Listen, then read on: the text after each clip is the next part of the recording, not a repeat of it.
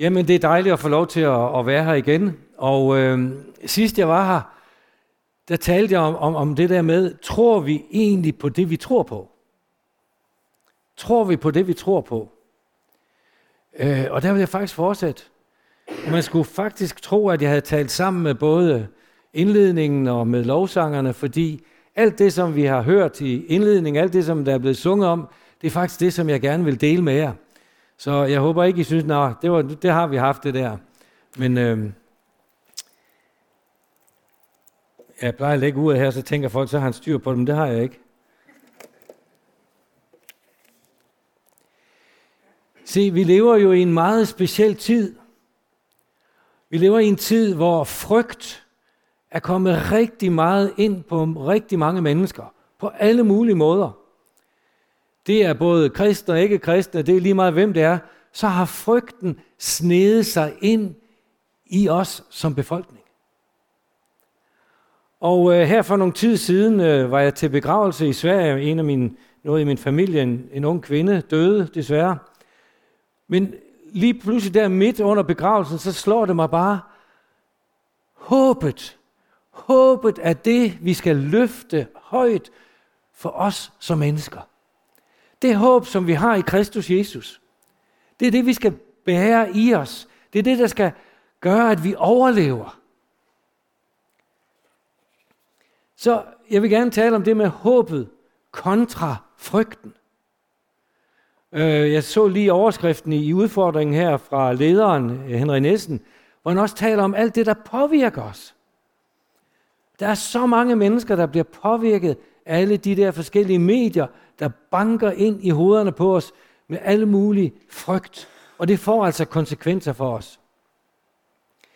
For, for rigtig, rigtig mange år siden, der var jeg øh, på besøg i, på flyvestationen, hvor at jeg fik lov til at se sådan en, en F-16.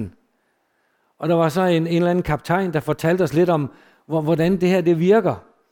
Og så fortalte han os om den her katapultsæde, som sidder inde i flyet, så hvis der går noget galt, så kan han skyde sig ud piloten. Og så fortalte han, at i selve katapultsædet, under sædet, der er der en overlevelsespakke. Og så spurgte han jo så, hvad tror I der i den? Jamen, vi kom jo med alle mulige sjove forslag. Men så sagde han, ja, der er barbergrej. Og deodorant. Så sagde jeg til ham, det er det mest tåbelige at have med, i sådan, hvis man skal overleve i fjendens lejr.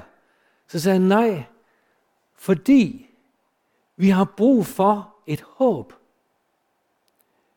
Uanset hvor jeg strander henne som pilot, så har jeg brug for, at der er et håb. Og i det håb, kan man sige, der ligger der det, at jeg gerne vil soinere mig selv, fordi jeg skal møde nogle mennesker, jeg skal leve et naturligt liv. Så der var brug for et håb for at kunne overleve. Se, jeg vil gerne tage udgangspunkt i åbenbaringsbogen, og det er der ikke så mange, der tager, tager fat i, fordi det jeg tænker, uh, da, da, da, da. Men jeg vil gerne tale om de sidste tider, set med nutidens øjne. Og jeg skal læse fra åbenbaringsbogen kapitel 21 og de første fem vers. Og jeg så en ny himmel og en ny jord, for den første himmel og den første jord forsvandt, og havet findes ikke mere. Og i den hellige by, det nye Jerusalem, så jeg komme ned fra himlen fra Gud, reddet som en brud, der er smykket for sin brudgom. Og jeg hørte en høj røst fra tronen sige, nu er Guds bolig hos menneskene. Han vil bo hos dem, og de skal være hans folk, og Gud vil selv være hos dem. Han vil tørre hver tårer af deres øjne, og døden skal ikke være mere. Ej heller sorg, ej heller skrig, ej heller pine skal være mere. Til det, der var før, er forsvundet. Og han sagde, og han, der sidder på tronen, sagde, se, jeg gør alting nyt. Se, jeg gør alting nyt. Det er sådan set den endelige opfyldelse, vi har. Og det er det, der skal, kan man sige, bære os igennem livet. Guds løfter om fremtiden, som skal påvirke os i nutiden. Det lyder jo lidt spøjst, men det er jo egentlig meget naturligt, fordi alt det, som både politikere og læger og hvem der nu ellers er, der udtaler sig om, de taler om fremtiden, og det kommer til at påvirke os i dag.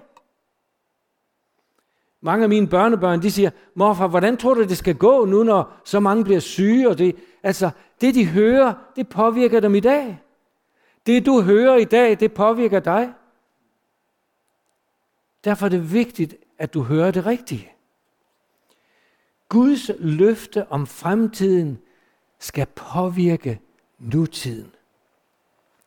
Jeg så en ny himmel. Og det er lidt sjovt, når man begynder at arbejde med de her ting, fordi når du, når du læser den ordet ny i det nye testamente, hvor Paulus omtaler det rigtig mange gange, så hedder det neos.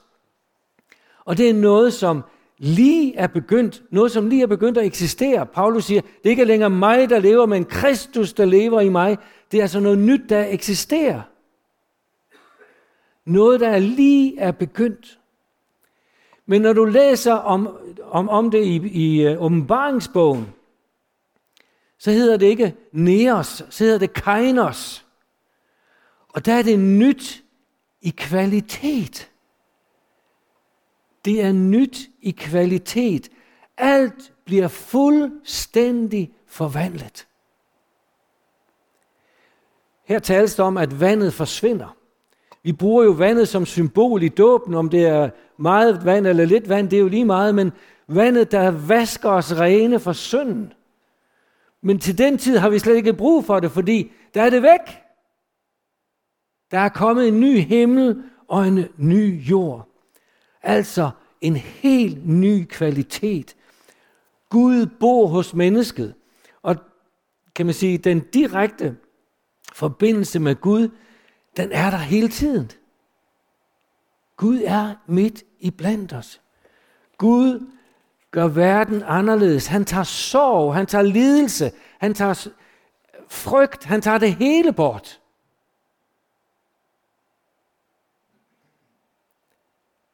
Det er en helt ny eksistens. Et nyt håb. Og så er det, du tænker, jamen hvordan hænger det sammen med det, vi skal leve i i dag? Jo, for der er jo egentlig ikke noget nyt i det her. Hvis vi læser Johannes evangeliet, det første kapitel, og vers 9-13, så står der jo, at alle dem, som tog imod ham, eller der står, at Jesus kom ned som det sande lys, og alle dem, som tog imod ham, gav han magt til at være Guds børn. Han gav dem ret og magt til at være Guds børn. Ordet magt, ret her, det er det græske ord exousia. Og det betyder faktisk, det er en udøvende magt. En udøvende magt, det vil sige, det er noget, jeg må proklamere. Det er noget, jeg må bruge i mit liv. Det er noget, jeg må bruge i min hverdag. Jeg må tage Guds ord til mig, og jeg må leve det ud. Jeg må proklamere det for, hvem jeg vil.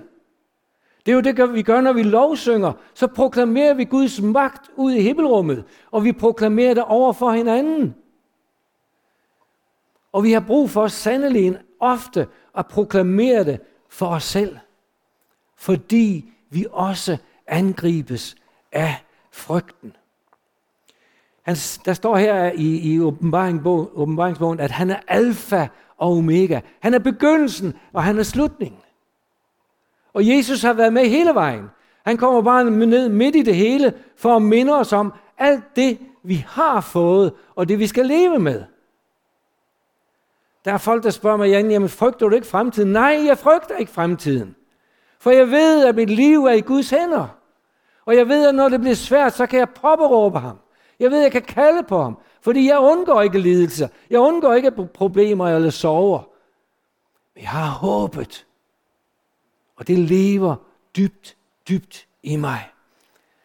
Men jeg har brug for gang på gang at blive mindet om det. Og derfor kommer jeg og går til gudstjeneste. Fordi så bliver jeg mindet om det. Så er jeg sammen med nogen, der kan minde mig om det, når jeg er nede. Så hvem gælder det her? Jamen, det gælder her og nu, og det gælder alle dem, som tog imod ham. Der står ikke dem, der var pæne nok, eller kloge nok, eller fine nok. Men alle, der tog imod ham, gav han retten til at være Guds børn. Der står, at vi er arvinger. Det vil sige, at det er ikke noget, vi har gjort os fortjent til, men vi har bare arvet det. Jeg kan huske dengang, vi boede i Næstved, når, når Frederik han kom, øh, prins Frederik, kronprins Frederik, han kom, og han havde altid en eller anden fancy ny bil, og jeg tænkte, hold op mand, hvor er det fedt at være arving til riget, så får du alle de her ting. Men jeg får jo også alle de her ting. Jeg får evigt liv. Jeg får håb og i nutiden. Jeg får fred i nutiden. Ret til. Det er jo lidt interessant i disse tider, hvor, hvor, hvor det hele det handler sådan om frygt. Jeg bliver sådan set lidt sur en gang, på, på, sur en gang imellem på vores politikere. Det må gerne komme ud i æderen, for det, det sker der ikke noget ved at sige. Fordi man taler ikke ret meget om håb. Man taler ikke ret meget om, om, om, om alle de fantastiske ting, der sker, men hele tiden fyldes vi med frygt. Og det har vi altså ikke godt af. Frygten bliver til angst, og frygten bliver til mørke og håbløshed. Og jeg ved godt, det kan ramme os alle sammen, og det gør det også. Men der er det, vi må løfte Jesu ord op. Jesus gav os ret til at håbe. Han fylder os med fred. Han fylder os med alt det, vi har brug for, for overhovedet at kunne overleve. Du får det, Gud han har lovet. I tro. Og så tænker man, ah, jamen, hvordan? I Hebræerbrevet, det, det 11. kapitel, der står der, tro er fast tillid til noget, vi håber. Tro er fast tillid til noget, vi håber, men ikke ser. Men vi håber på det. Så løfterne gælder både nu og i fremtiden, altså i evigheden. Og så ved jeg godt, der, der er sådan en lille ting, der kommer ind en gang imellem. Fordømmelse. Jeg ved ikke, om I kender ham. Er en værre bandit. Men vi lever under nåden, som vi sang under. Vi lever under Guds nåde. Og det skal vi tage til os. Det skal vi leve i. Fordi Gud ved da godt, at vi er nogle banditter en gang imellem. Det er ikke sikkert, at vi gør så meget, men det kan være, at vi tænker forkert. Men alligevel elsker han os, og han ønsker at vise os sin nåde hver eneste morgen. Jeg har sådan, jeg ved ikke, om jeg har fortalt den før, den her historie, men, men den kommer bare til mig nu, fordi da jeg startede her i Næstved for mange, mange, mange år siden, når vi flyttede på Freimarksvej, der blev jeg ringet op af Danmarks Radio, om de kunne holde deres morgenandagt i vores kirke, fordi de var ved at renovere ind i domkirken, og så skulle de så ud i frikirker rundt omkring. Og det sagde jeg ja til. Og øh, jeg var ung og uerfaren, og jeg var meget nervøs, og jeg ville lave et program, og det skulle være på sekunder, og jeg ved ikke hvad. Og, og jeg var nervøs, så jeg talte meget, meget hurtigt, så vi blev færdige før tid. Og det endte med, at vi så skulle synge det her vers, Hans nåde er ny hver en morgen. Og øh, ham, der ledede øh, selve slagets gang, ham produceren, det, han stod med en cigar nede i, og han bare sagde, bliv ved, for vi er ikke færdige endnu. Så jeg måtte kigge over på Emil, som var organist, og sige, vi skal synge den en gang til. Og jeg ved ikke, hvor mange gange vi sang den, og jeg synes, det var så pinligt. Tænk, at jeg ikke engang har styr på det. Jeg tror, vi sang den 5, 6, 7, 8 gange. Hans nåde er ny hver en morgen. Og jeg tænkte, hvad siger folk? Nå ja, men han har ikke styr på noget som helst. Nå, men jeg kom over det. Et øh, par dage efter var jeg inde i København øh, og lavede et køkken inde i Nyhavn, fordi jeg var jo kun på halvtid dengang, så jeg satte køkkener op og vinduer. Og så går jeg ind i sådan en fin, fin lejlighed inde på Nyhavn. En meget fin dame, hvor at der var noget, der var galt med, jeg skulle skifte en bordplade. Og så går jeg og fløjter. Og så går jeg ned og Stor er din kærlighed. I kender den godt, ikke også? Og jeg går bare rundt, og så siger hun, hvor har du hørt den sang henne? Så siger jeg, jamen det er sådan en sang, vi synger i kirken, hvor jeg kommer. Kan du ikke lige synge den en gang til? Og så sang jeg den en gang til, så sagde hun, og så fik hun tårer i øjnene, så sagde hun, i forgårs, der havde jeg faktisk besluttet mig for at tage mit eget liv, for jeg synes det hele var, der var ikke noget, der var værd at leve for. Men jeg havde glemt at slukke radioen. Og så hørte jeg den der sang hele tiden. Den blev bare ved og ved og ved og ved. Hans nåde er ny hver en morgen. Hans nåde er ny hver en morgen. Og så besluttede jeg mig for at gå på knæ og bede om, at jeg måtte opleve det. Og nu har jeg oplevet det. Guds nåde er ny hver morgen. Og vores fejl, dem tager Gud og vender til noget positivt. Fordi hans nåde er ny. Og han er ikke ude på at fordømme os, men han er ude på at lede os ind i et fællesskab, hvor vi oplever, at der er ikke nogen frygt. Og skulle frygten komme, jamen så kan vi jage den bort. Der var en gammel kvinde, der engang spurgte, eller blev spurgt af præsten, fordi hun var så from, så sagde hun, så sagde præsten, jamen hvad gør du, når, når, når den onde han kommer og banker på? Så sender jeg Jesus ud og lukker op. Så forsvinder han. For vi kan ikke forhindre, at de her ting sker. Vel, man kan sige, vi kan ikke forhindre, at fuglene flyver over vores hoveder. Vi kan heller ikke forhindre, at de lige pludselig sætter sig. Men vi kan immer væk forhindre, at de bygger rede. Og der kan vi bruge Guds ord. Paulus han taler også om det i Romerbrevet med, med, med hvad hedder det, omkring øh, Abraham, hvor der står, at Abraham troede med håb, mod håb. Og hvis man læser den beretning om Abraham og Sara, hvordan Gud havde lovet dem et barn, og det hele det var bare fuldstændig, det kunne bare ikke lade sig gøre, så troede han med et håb imod håbet. Og så skete det. Det blev til.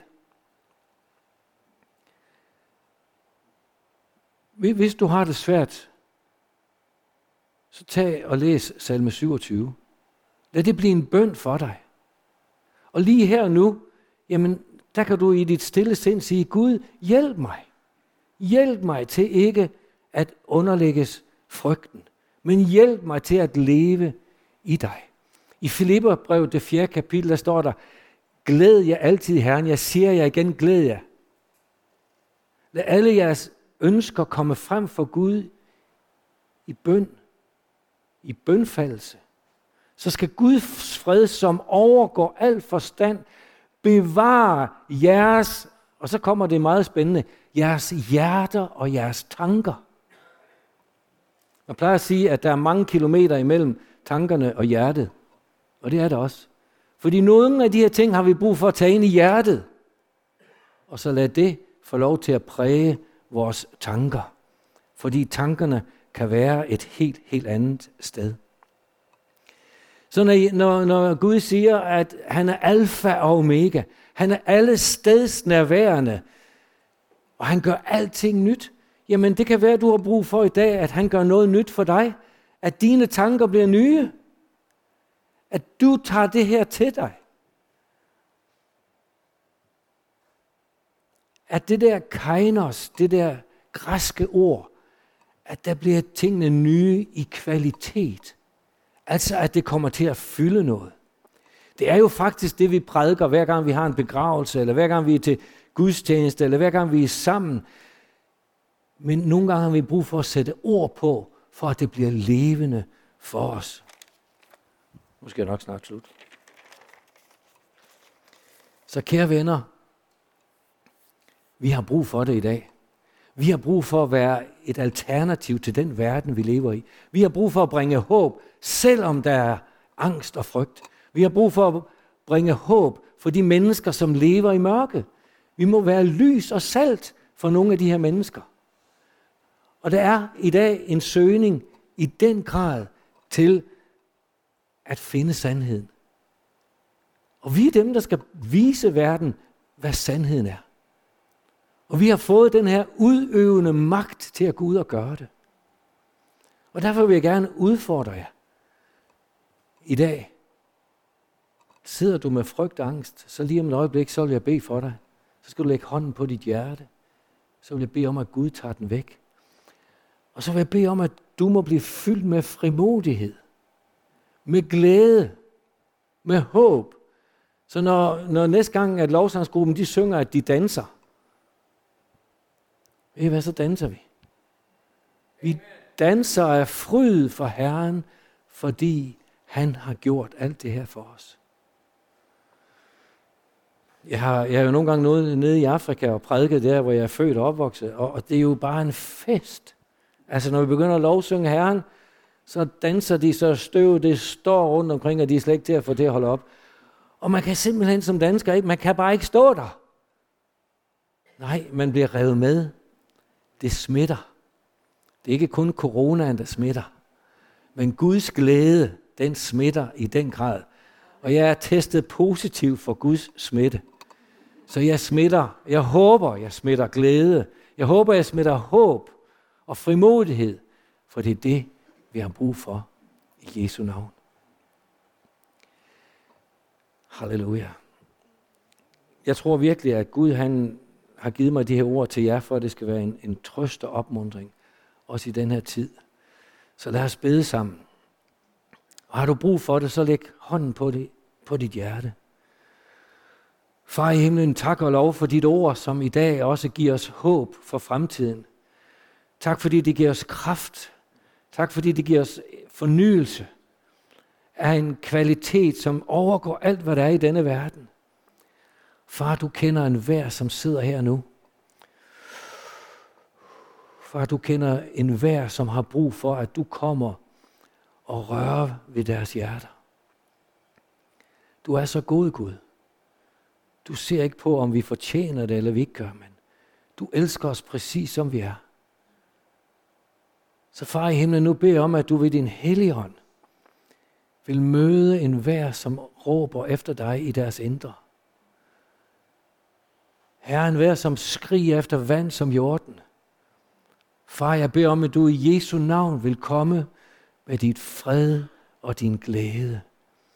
Lad vandet strømme fra himlen og ind i vores liv. Det levende vand, det beder vi om i Jesu navn. Halleluja.